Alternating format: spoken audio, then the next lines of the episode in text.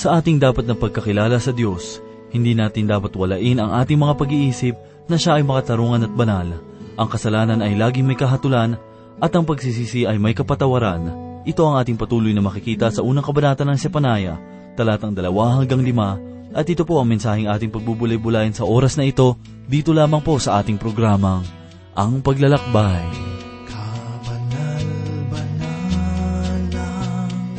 Diyos na maalam, maaga ka namin pinapupurihan, patis ng pag-ibig at ng kawaan. Tatlong persona, Diyos na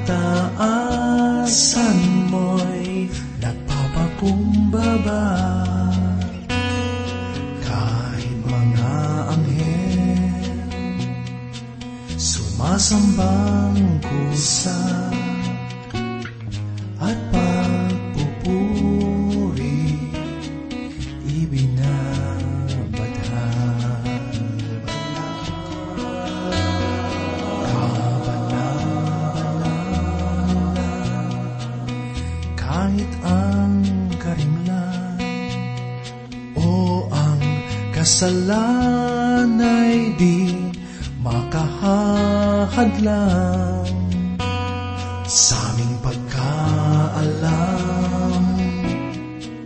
ng iyong kaganapan sa pag-ibig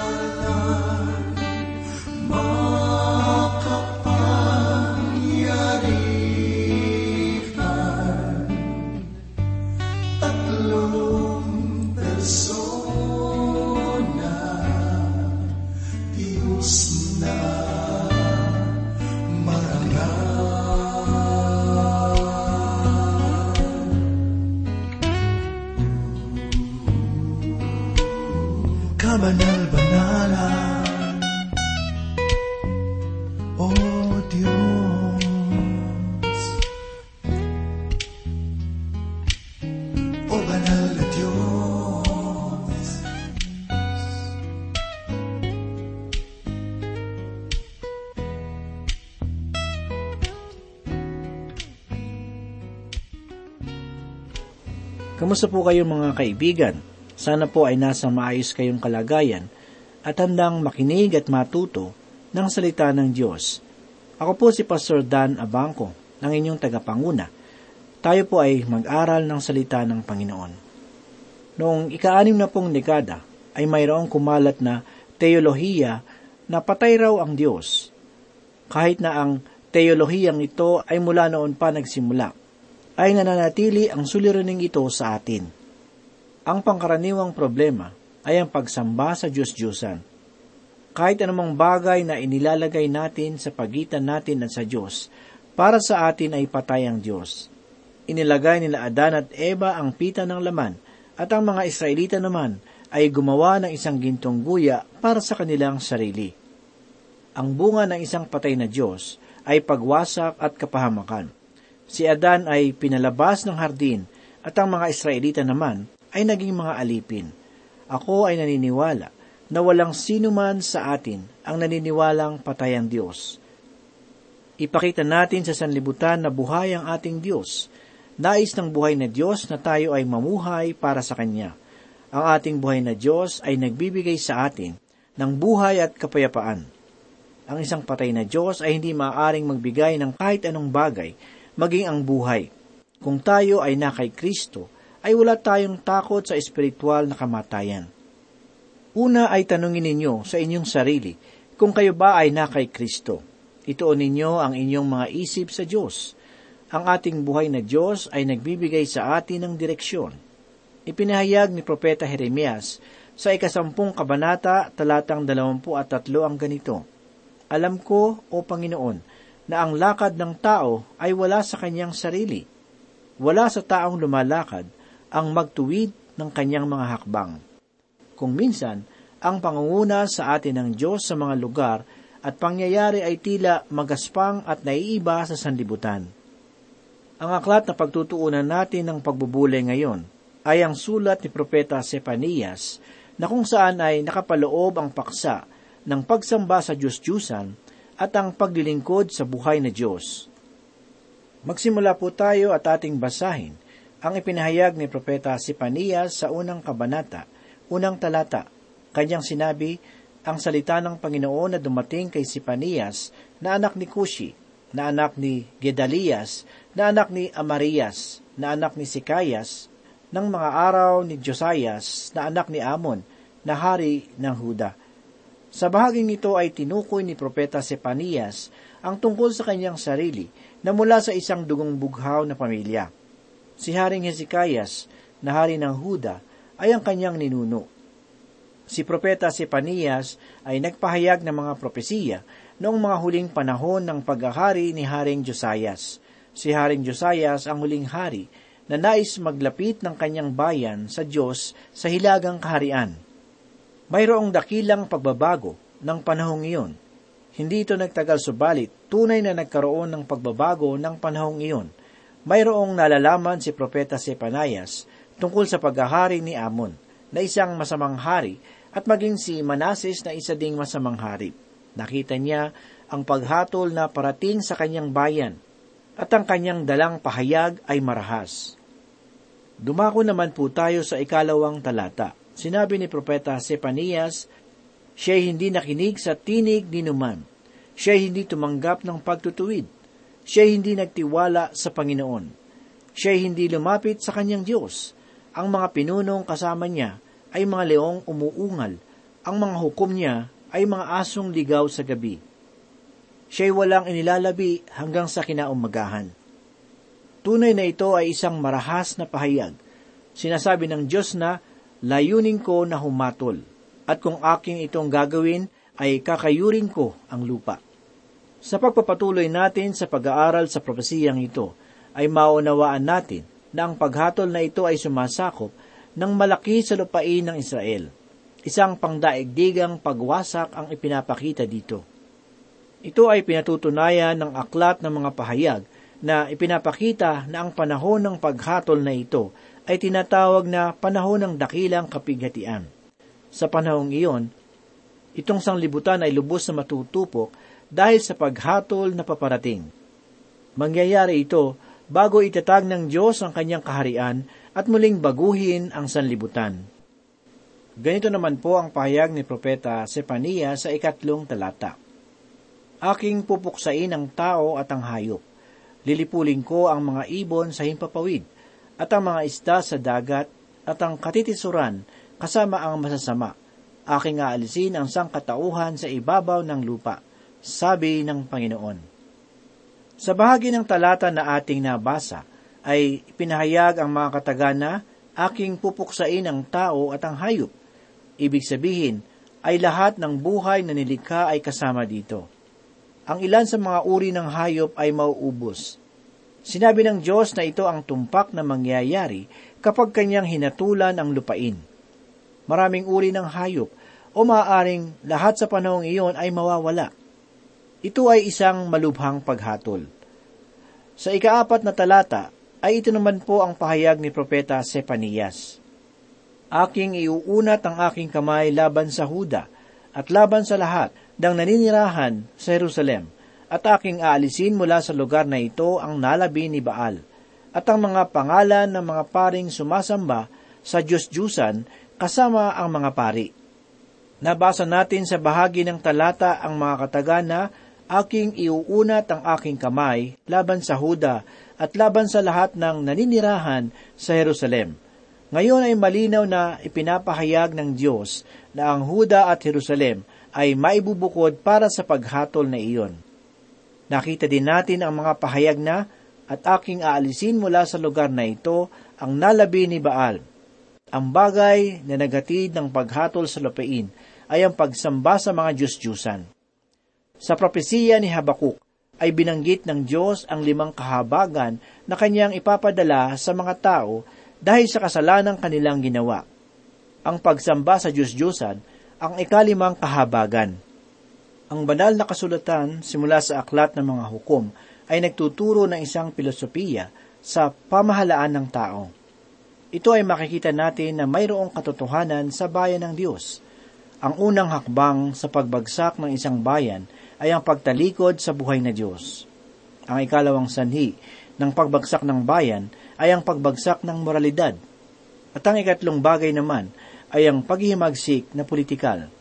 Maraming tao sa ating bayan ang nag-iisip na ang problema ng ating bayan ay naroroon sa pamahalaan. Ang isa namang grupo ng tao ay nagsasabi na kung magbabago ang tao, na sila ay hindi magnanakaw, magiging marahas, at kumilos ng may kabutihan, ay ito ang magpapaangat ng ating moralidad. Subalit sa aking sariling pananaw, ay wala roon ang ating problema. Tahasan kong sasabihin na ang suliranin ng ating bayan ngayon ay ang pagtalikod sa Diyos. Ang problema ay nariyan sa inyong lugar at dito sa akin. Ang suliranin ay nasa mga simbahan ngayon na hindi nagpapahayag ng salita ng Diyos. Hindi ko naman tinutukoy ang inyong mga simbahan o ang bawat simbahan. Maraming mga pagtuturo ng Biblia sa ating bansa na mayroong mga kawili-wiling mga pastor na naninindigan para sa salita ng Diyos at nagpapasalamat ako sa Diyos dahil sa kanila. Subalit, maraming malalaking simbahan ngayon ang tumalikod sa pananampalataya. Dumako sila sa isang kalagayan, hindi na sila ganoong kasigasig sa pagbabahagi ng salita ng Diyos. Ang naging bunga ng kanilang pagtalikod ay naging talamak ang imoralidad at paghimagsik sa pamahalaan. Nais kong basahin ang bahagi ng isang pahayagan. Sinabi dito na ang pagtalikod kay Heso Kristo sa ngalan ng Kristyanismo ay isa sa mga dahilan ng paglaganap ng malalang imoralidad. Ang katotohanan ay wala ng impluensya ang simbahan sa katangian ng ating bayan. Ang mga tao ay nagpupunta na lamang sa simbahan ngayon upang dumalo sa pagtitipon at hindi sa dahilan na nais nilang makakuha ng espiritual na paggabay sa mga ngaral. Si Gibbon na isang dalubhasa sa kasaysayan ay nagsabi na mayroong limang dahilan ng pagbagsak ng Roma. Ito ang kanyang pahayag. Ang unang dahilan ng kanilang pagbagsak ay ito, ang pagpaparupok sa karangalan at kabanalan ng tahanan na siyang saligan ng lipunan. Sa ikalawa ay ang pataas na pataas na buwis, ang paglulustay ng pampublikong salapi para sa libreng tinapay at kasiyahan para sa mga tao. Ang ikatlong dahilan ng kanilang pagbaksak ay ang pagkahumaling sa kalayawan. Ang kanilang mga palaro ay nagiging madugo taon-taon at lalong nagiging immoral. Sa ikaapat ay ang kanilang paggawa ng mga kagamitang pangdigma, kahit na ang kanilang kalaban ay nasa loob lamang ng kanilang bayan. At ito ay ang pagkabulok ng katauhan ng tao. At ang ikalima at huling dahilan ng pagbagsak ng Roma ay ang pagkabulok ng pananampalataya na kumupas sa isang pangkaraniwang anyo at nawala ng kapangyarihan upang hipuin ang buhay at gabayan ng tao. Ang pahayag ni Propeta Sepanias ay nagtataglay ng prinsipyo tungkol sa pamahalaan ng tao at itinuturo ang kanyang daliri sa pagsamba sa mga Diyos-Diyosan ng hilagang kaharian ng Huda. Marahil ang pagsamba sa Diyos-Diyusan ang naging dahilan ng pagbagsak ng maraming bayan. Kung ang isang bayan ay humihiwalay sa buhay at tunay na Diyos, o di kaya ay kanilang pabayaan ang kanilang mga prinsipyong moral o sumamba sa mga Diyos-Diyusan, ang mga bagay na ito ay hahantong sa talamak na imoralidad at sa politikal na himagsikan. Ipinahayag sa bahagi ng talata ang mga katagana at aking aalisin mula sa lugar na ito ang nalabi ni Baal. Mga kaibigan, ang unang uri ng pagsamba sa Diyos-Diyosan ay ang pagsamba sa Diyos-Diyosan na ipinakikilala ni Reyna Jezebel sa hilagang kaharian na ang ama ay isang punong pari na namumuno sa pagsamba ng mga Sidonita. Sa Timog Kaharian, ang pagsamba kay Baal ay naging tanyag at ang mga dambana nito ay muling itinayo noong panahon ng pamumuno ni Manases. Sa pagkakataong nito, ay makakatulong sa ating pag-aaral ang pagbabasa sa ikadalawamput isang kabanata ng ikalawang hari mula una hanggang ikaanim na talata na nagsasabi ng ganito.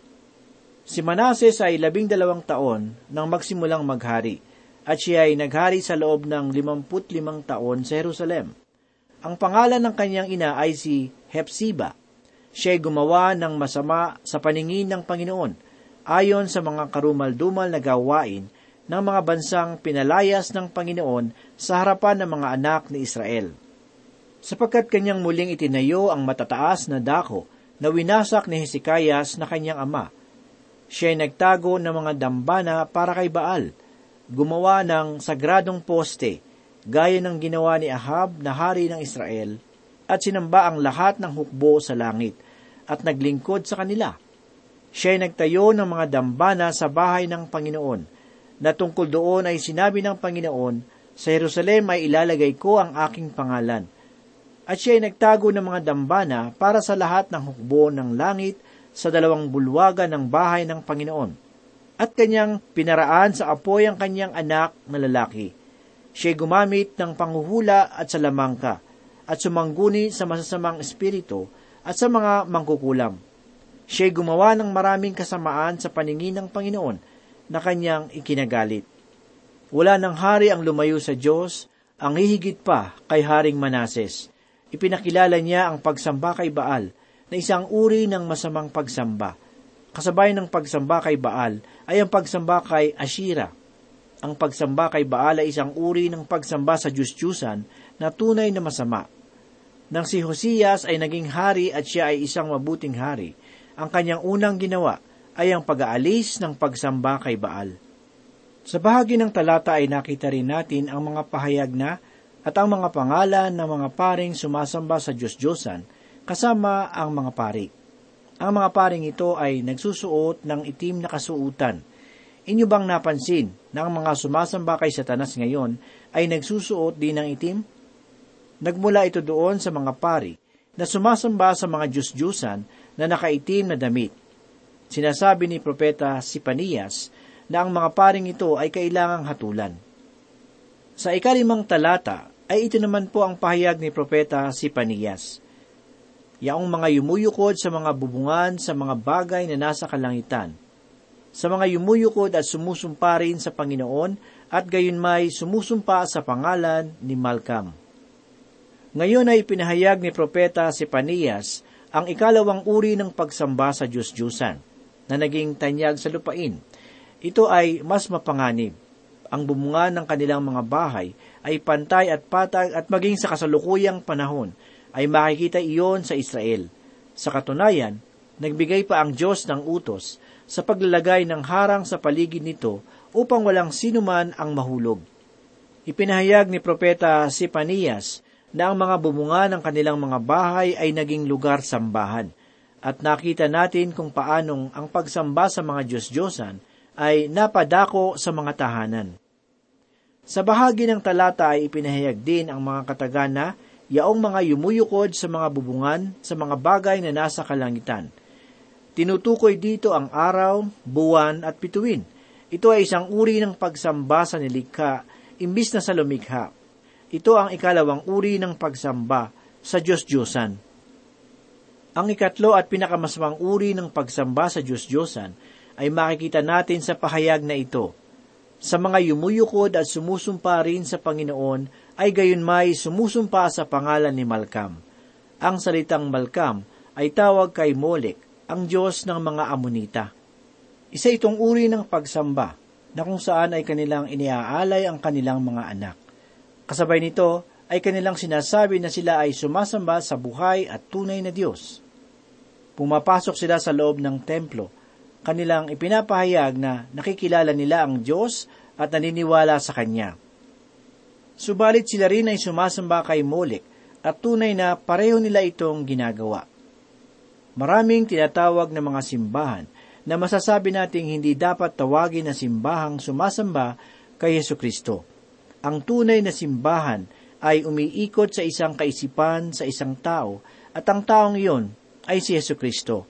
Ang kaanib ng unang simbahan noon ay nagtitipon upang si Yesu Kristo ay bigyang papuri at sambahin. Nais nilang magkaroon ng pakikisama sa bawat isa. Lahat ng kanilang ginagawa ay nakatuon kay Yesu Kristo. Ilan sa mga simbahan ngayon ang inyong nalalaman na hindi man lamang nababanggit ang pangalan ni Yesu Kristo. Kung siya man ay nababanggit, ito ay nasa mapanirang paraan. Sa ibang salita, ang kanyang pagiging Diyos ay pinawawalan ng kabuluhan. Hindi nila tinatanggap ang kanyang pagiging Diyos. Siya ay hindi nila sinasamba, subalit sila ay nagbibigay ng pagsamba na mula lamang sa kanilang mga labi. Pinag-uusapan nila ang mga turo ni Heso Kristo at kung gaanong kabuting tao siya. Subalit, hindi naman nila sinusunod ang mga pamantayan na naitala sa banal na kasulatan para sa mga mananampalataya. Ito ang uri ng pagsamba sa Diyos-Diyosan na dumating sa bayan ng Huda ng mga panahong iyon.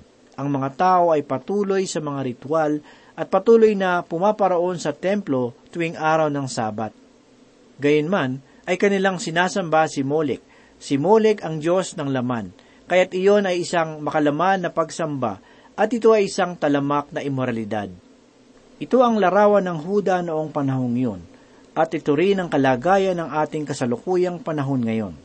Naniniwala ang maraming tao na kung ang isang gusali ay mayroong kampana, pulpito o maraming mga awit, ay ito na ang bumubuo ng isang simbahan.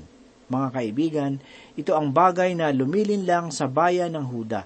Sila ay nagkukunwaring naglilingkod sa buhay at tunay na Diyos, subalit ibinibigay nila ang kanilang mga sarili kay Molik sa kanilang pagsamba dito. Mga kaibigan, ang buhay na Diyos ay tumutulong sa ating pananalangin. Sinabi ni Apostol Pablo sa ikawalong kabanata ng Roma talatang 26 at 27 ang ganito. At gayon din naman ang Espiritu ay tumutulong sa ating kahinaan sapagkat hindi tayo marunong manalangin ng nararapat. Ngunit ang Espiritu mismo ang namamagitan na may mga daing na hindi maipahayag. Ngunit ang Diyos na sumisiyasat ng mga puso ay nakakaalam kung ano ang kaisipan ng Espiritu, sapagkat siya ang namamagitan dahil sa mga banal ayon sa kalooban ng Panginoon. Kung minsan ang ating kahinaan ay hindi tayo marunong na manalangin, ngunit tayo ay tutulungan ng Diyos ayon sa kanyang kalooban. Ang kanyang kalooban ay manalangin tayo ng mayroong pananampalataya sa Kanya. Ang Espiritu ang siyang papagitna sa atin. Siya rin ang sasaliksik sa ating mga puso.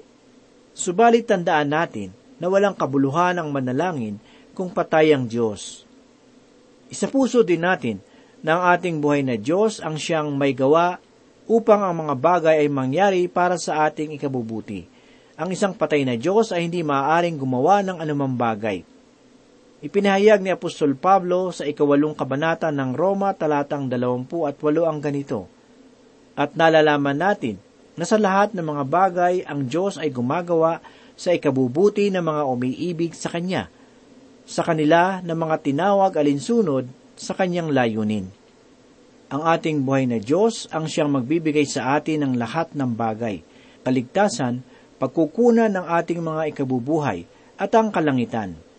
Muli pa paano ba ito maibibigay ng isang patay na Diyos? Maaring kaya tayo hindi nagtagumpay noon ay patay ang ating Diyos. Mga giliw na tagapakinig, hinahayaan ba ninyong ang nilalang ang siyang pumagitna sa inyo at ang inyong manlilikha? Saglit po nating basahin ang pinahayag ni Apostol Pablo sa ikawalong kabanata ng Roma mula ikatatlumput lima hanggang ikatatlumput siyam na talata.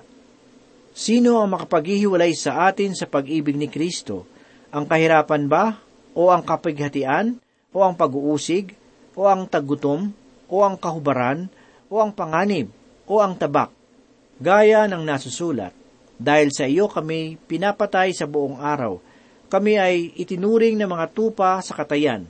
Ngunit sa lahat ng mga bagay na ito, tayo higit pa sa mga nagtatagumpay sa pamamagitan niya na sa atin ay umibig.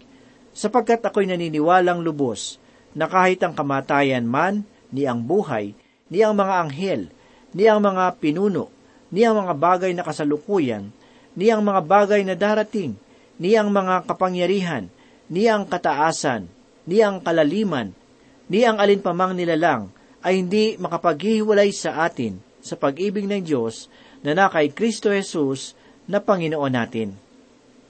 Mga kaibigan, kumusta ang iyong kasalukuyang kalagayan?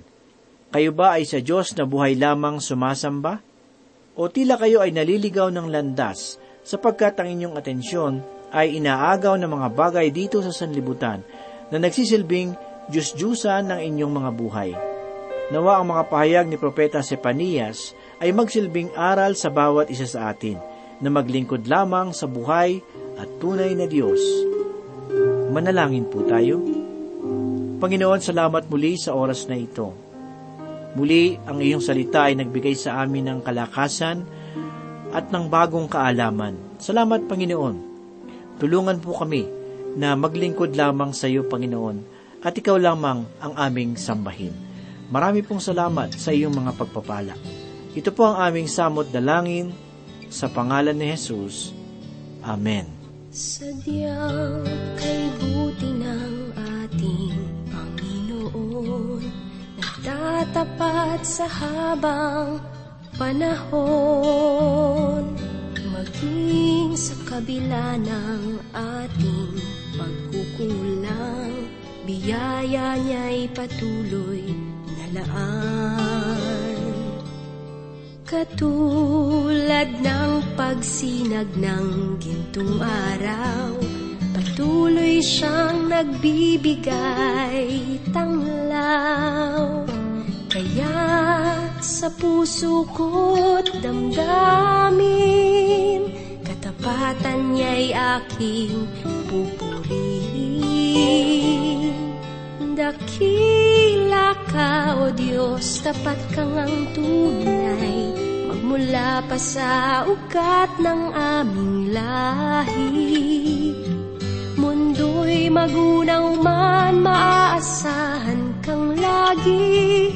Maging hanggang wakas nitong buhay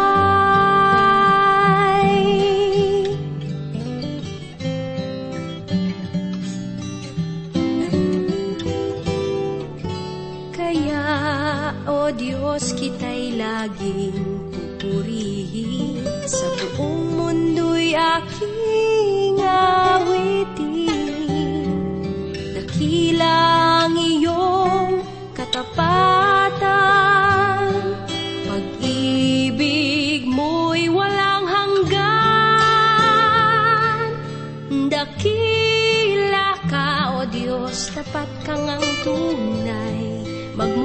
pa sa ugat ng aming lahi. Mundo'y magunaw man maaasahan kang lagi. Maging hanggang wakas nitong buhay. Oh, dakila ka o Diyos sa habang panahon. Katapatan mo'y matibay na sandigan. Sa bawat bighati tagumpay man ay naroon. Daluyan ang pag-asa kung kailang ay hinahon Pag-ibig mo'y alay sa amin noon